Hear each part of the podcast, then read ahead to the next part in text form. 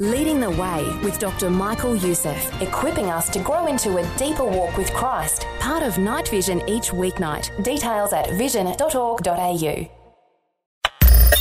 Audio on demand from Vision Christian Media. The Roman historian Tacitus tells us that Jesus was crucified and scourged under Pontius Pilate. Josephus, the Hebrew historian, tells us the same. Pliny the Younger, years later, in a document, writes about the crucifixion of Jesus under Pontius Pilate. This is not a myth or legend we're talking about, folks. This is historical fact as much as Napoleon is historical fact. Today. Today. Today. Today with Jeff Vines, pastor, apologist, and Bible teacher.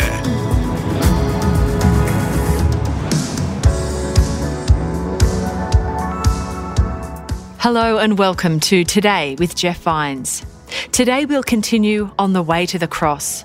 For our sake, Jesus suffered immensely for a prolonged period before he was eventually crucified.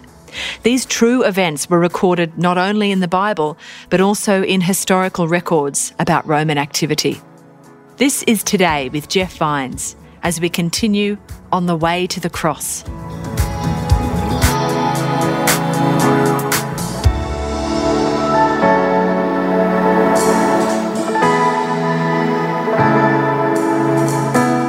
Luke tells us that Pilate released Jesus to the Roman Praetorian Guard, the cohort, that 600 men, 600 men take Jesus. I think Pilate knew what was going to happen next. He's going to have him scourged, and then he's going to be nailed to a, a tree. He's going to be crucified. Now, I don't want you to miss what I'm about to do. I want you to make sure you grasp this, and I want you to grapple with it for a very long time. Because Pilate, I'm sure when he caught a glance of Jesus and they looked at each other. As Jesus marches away into the will of the Father, I'm sure Pilate, maybe for the first time, it begins to dawn on him what he had just done in giving over an innocent man to an angry mob. Here's what they did they would have tied Jesus to a stump in the ground. And in that stump, jutting out about three feet, they take both Jesus' hands and he kneels down on two knees and they tie his arms around this stump that's jutting out of the ground. They take the first whip. In the Bible, it's translated scourging. The word is phragalao, which I'm sorry, and I don't mean to be crass, and it might be somewhat humorous just for a split second, but it's the same word from which we get our English word flagellants, because it means open bowel. It was translated that way because when you were scourged, Eusebius, the first century historian, tells us that the veins and sinews and the bowel, bowel was opened to exposure because they would put Jesus onto the ground, tying him to the stump jutting out of the ground, and then the Roman lictor with that whip of these metal balls that, was de- that were designed when thrashed upon Jesus' back to provide deep gaping holes into his back and to bruise severely his back. Some of you have read in history where you only received 39 lashes. That's a misnomer. The Romans had the freedom to whip you until they were tired of whipping you, and they often got way past 39 lashes. And they would kind of bring that whip down on the body of Jesus. That hard, hard metal would go in his back between the ribs. It would provide these gaping holes. Blood would ooze out, but basically the first whip was just to bruise you, bruise you so badly. Now remember, it's after 24 hours, 48 hours now of hematidrosis where the skin is incredibly sensitive to touch. And so they bring that, that whip on the back of Jesus. After they've done that for a while and the entire back has been bruised, they will untie one hand of Jesus and they will open him up so that his chest and stomach area so that they are exposed. And then they will bring that same whip even harder down on those areas to have the bruising on the chest and on the abdominal area. After they've done that, and after the ridicule, 600 men, a Praetorian guard surrounding Jesus, they will then take the second whip. The second whip has a longer shaft. The leather strands are about six to eight inches longer than the ones you see here, and they complete themselves in a type of leather socket into which is inserted chips of sharp bone. These bones are designed that when the Roman lictor came back on the back of Jesus, that the bones would stick into the skin and freeze and then extract flesh as it's pulled away. And they bruise him on the back repeatedly. And then on the front, they tie him again. they extract flesh from his back. Then they untie him again. They extract flesh from the front and from the abdominal area, and then through the legs and the back of the legs until literally Jesus' entire bodily makeup becomes that of, it looks like sliced hamburger meat. It's just all torn and ripped, and there are deep holes. That's why the first century Stoic Seneca said it would be better to commit suicide than to go through this punishment and encourage people that when you're in prison waiting the scourge, it is best to take your own life. And so Jesus is scourged by the Romans. It would have taken about five to six hours. There would be blood spilled everywhere, but he's still alive. What happens when you're scourged, you do go into hypovolemic shock. Again, hypo, low volume, emic blood. And then the heart speeds up. It starts trying to pump blood to the places for healing, but there's no blood to be found. And so it, it then converts to the antithesis of that, whereby there is a, a slowing down of the heart rate almost to a dead stop, not quite. Lightheadedness, fainting, weakness. And then the kidneys themselves stop producing urine so it can maintain the volume that the body has left. And then there's an incredible desire for water, thirst, as if you'd been in the desert for weeks.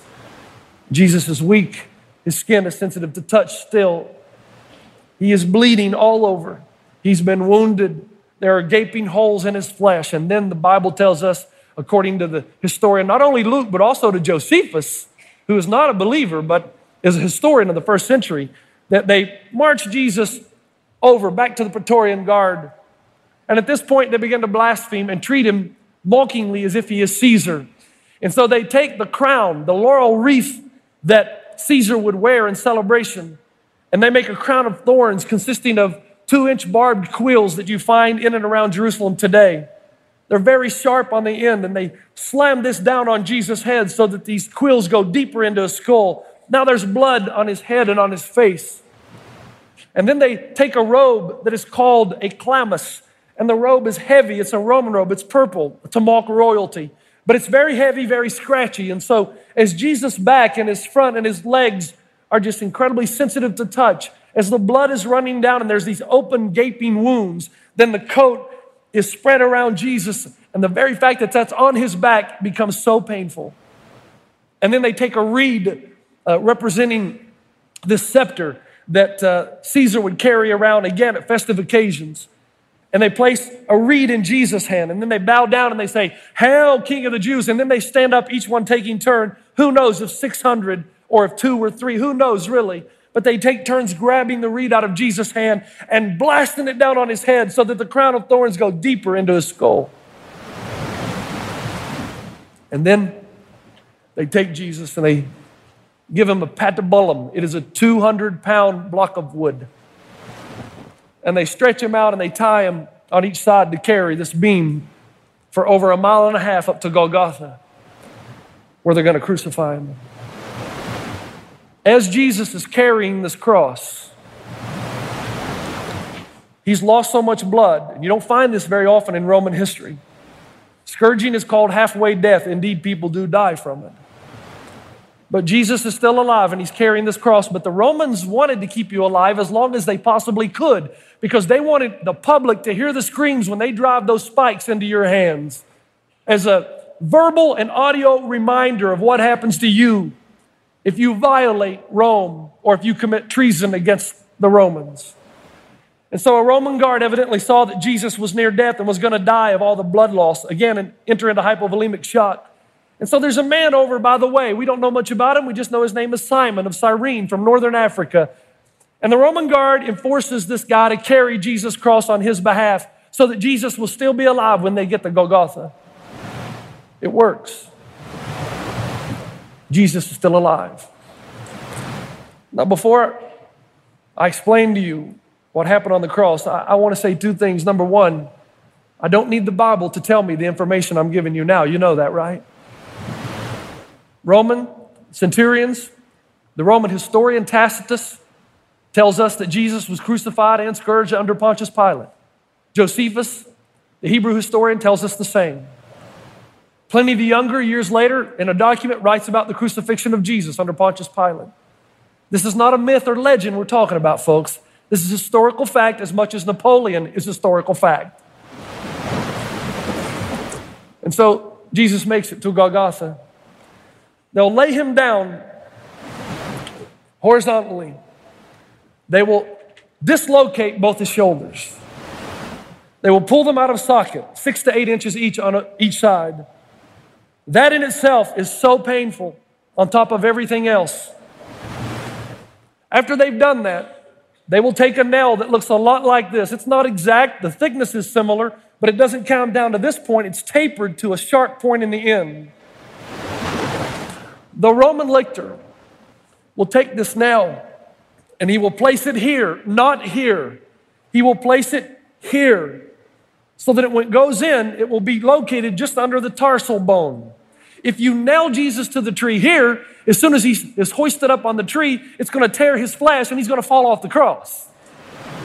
We know from archaeological digs that you crucify just below the tarsal bone and it crushes the median nerve as it goes in. It's the most painful thing really ever known to man. We call it hitting your funny bone, but in reality, it's not really that funny. And imagine somebody taking a pair of pliers and squeezing right there and just keeping it there. Because the median nerve is a nerve that runs throughout the body. And when you crush it and remains crushed, the pain is relentless. And they want to hear you scream. And you do as the Roman soldier brings the hammer down five to ten times until the nail is securely in place. And then he does the other wrist. And then, not in the feet, but in the ankles above the bones, as he crushes the nerves, the bones, the endings. And you better believe that Jesus would have cried out in a loud voice. Now, here's a question I have for you. In a radio debate, a man by the name of Leighton Smith asked me an important question. He said, Jeff, if I'm to believe your account of what Jesus endured. If I'm to believe the biblical account, there's no way any man could suffer that much and still be alive by the time he got to the cross. My response was wait a minute, you're taking out a very important aspect here.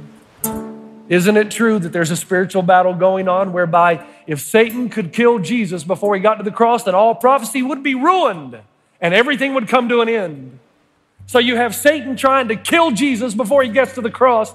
You have God keeping his son alive. It may be true that Jesus died four or five deaths, that he should have died, but he didn't because God kept him alive till he got to that cross, that all prophecy might be fulfilled. So Jesus is nailed to the tree, both shoulders dislocated. He's losing a lot of blood. It's seeping out slowly. Death is coming, it's imminent. When they hoist the cross up on the vertical beam, it drops three feet into the ground with a thud, and the flesh literally tears where the nails are in the feet and the wrists. But when you're crucified, you don't die necessarily of loss of blood. That might be part of it. But Jesus dies from asphyxiation because he's nailed and he's stretched to such a degree that he's in an inhaled position. And the only way you can breathe then is as your knees are bent on the cross to push yourself up to exhale and to get your next breath.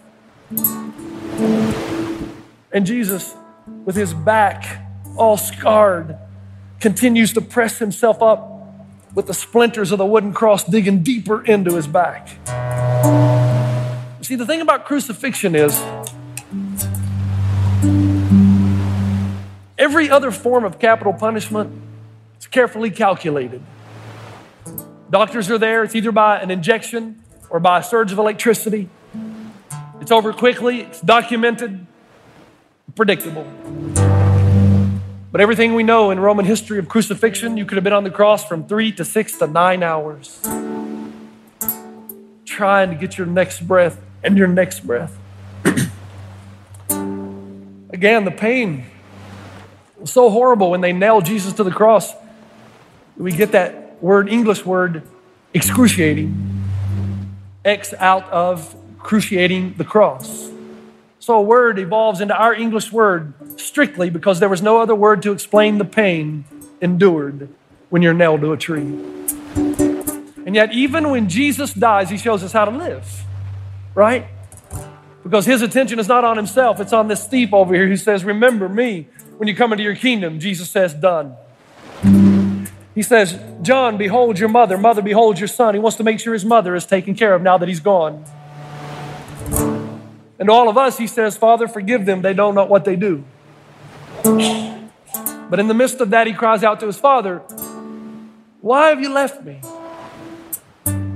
Feeling the separation from his dad for the first time to this degree. Dad, where are you?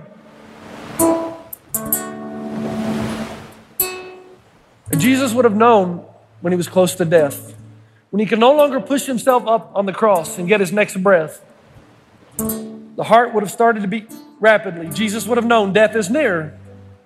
I have no more strength, no more energy. And he says, It is finished. It's completed. Now, what is interesting about the end of the crucifixion is that Luke is a physician and a historian. And I believe he writes from a physician's point of view. Because when you die of asphyxiation on the cross, fluids rush to surround the membrane of the heart and the lungs. It's called pericardial effusion and pleural effusion. And when the Roman came up to pierce Jesus in the side, he didn't do it to kill him. He, he did it to make sure Jesus was dead. And when he removed his spear, what came out? Blood and water from the fluid surrounding the membrane of the heart and lungs. Why? Why did he do it? Why? Documented historical fact. This man, Jesus from Nazareth, who committed no crime, it just loved all people. Why do you do it? Why, why not just call the 10,000 angels down and show everybody who's boss? Why?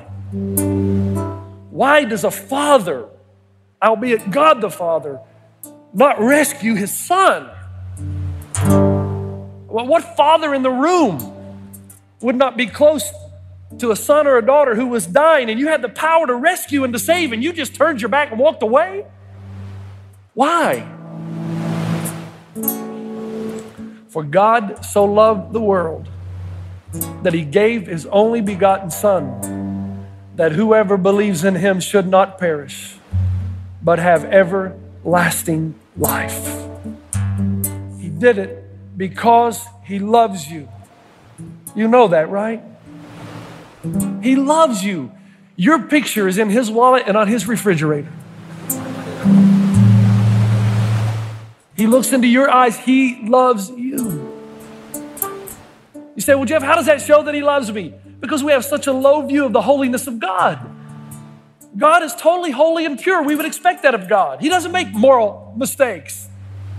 And part of that essence of God requires that He separate Himself from all known sin. In the same way that you, as a human, you have to eat. It's part of your human essence. You have to eat to live.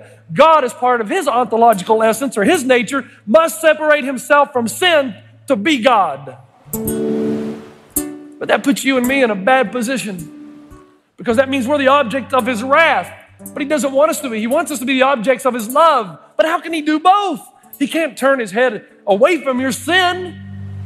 It's got to be dealt with. Folks, how profound is it? How great is this? The, the genius in the mind of God to say, How can I prove to these creatures that I love them? The greatest love in the human experience is paternal love, maternal love.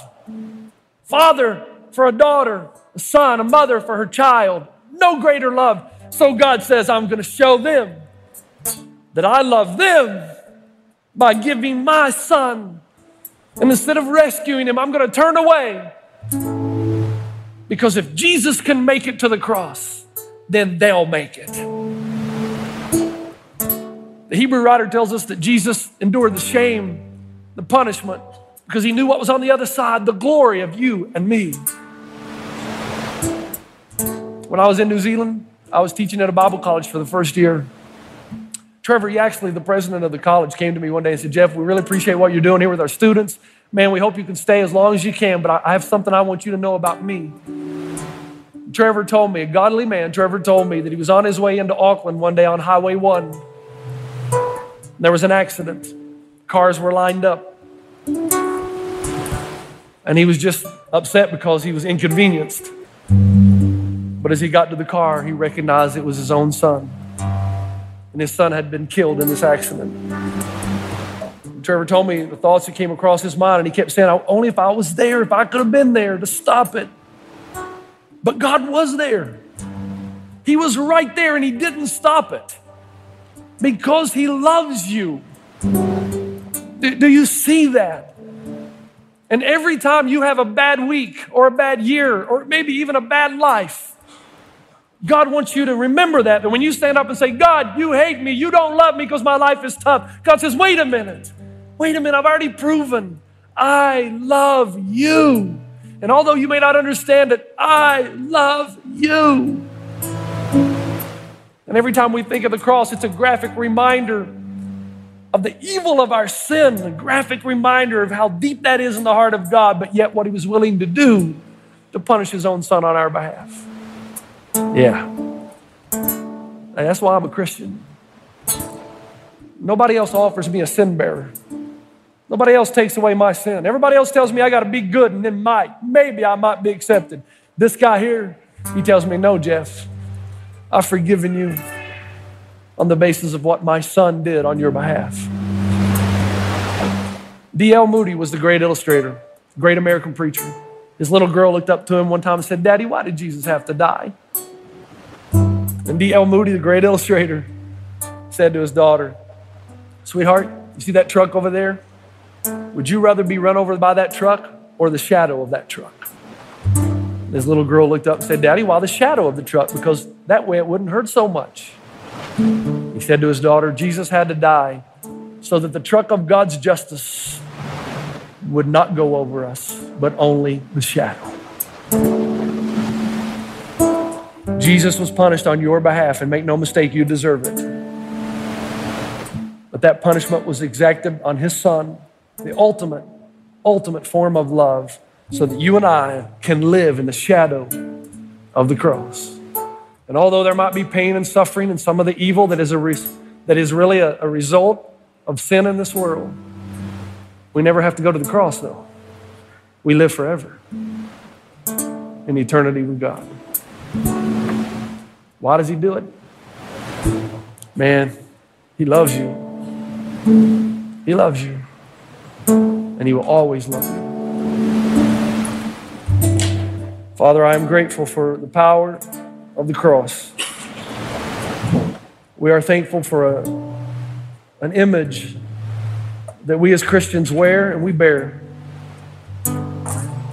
Father, we don't wear a, a little tiny little tomb or a little necklace with 12 little men. We wear a cross because we know it is at the cross where our entire eternity was changed. And no matter what happens in the here and now, no matter what happens in the here and now, we know that our greatest need has been met. We have been forgiven.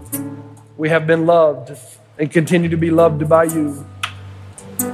And because of that, we can live in the here and now with great hope and great anxiety for the future when we will be with you. We pray in gratitude and with a thankful heart. In Jesus' name, amen. You've been listening to Today with Jeff Vines. Next time, we'll bring you a new message from Pastor Jeff. You can listen to more messages like this. Just search for Today with Jeff Vines wherever you get your podcasts. You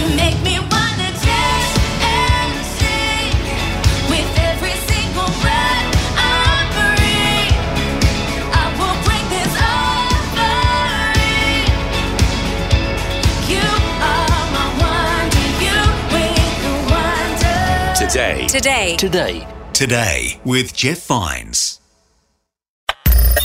Thanks for taking time to listen to this audio on demand from Vision Christian Media. To find out more about us, go to vision.org.au.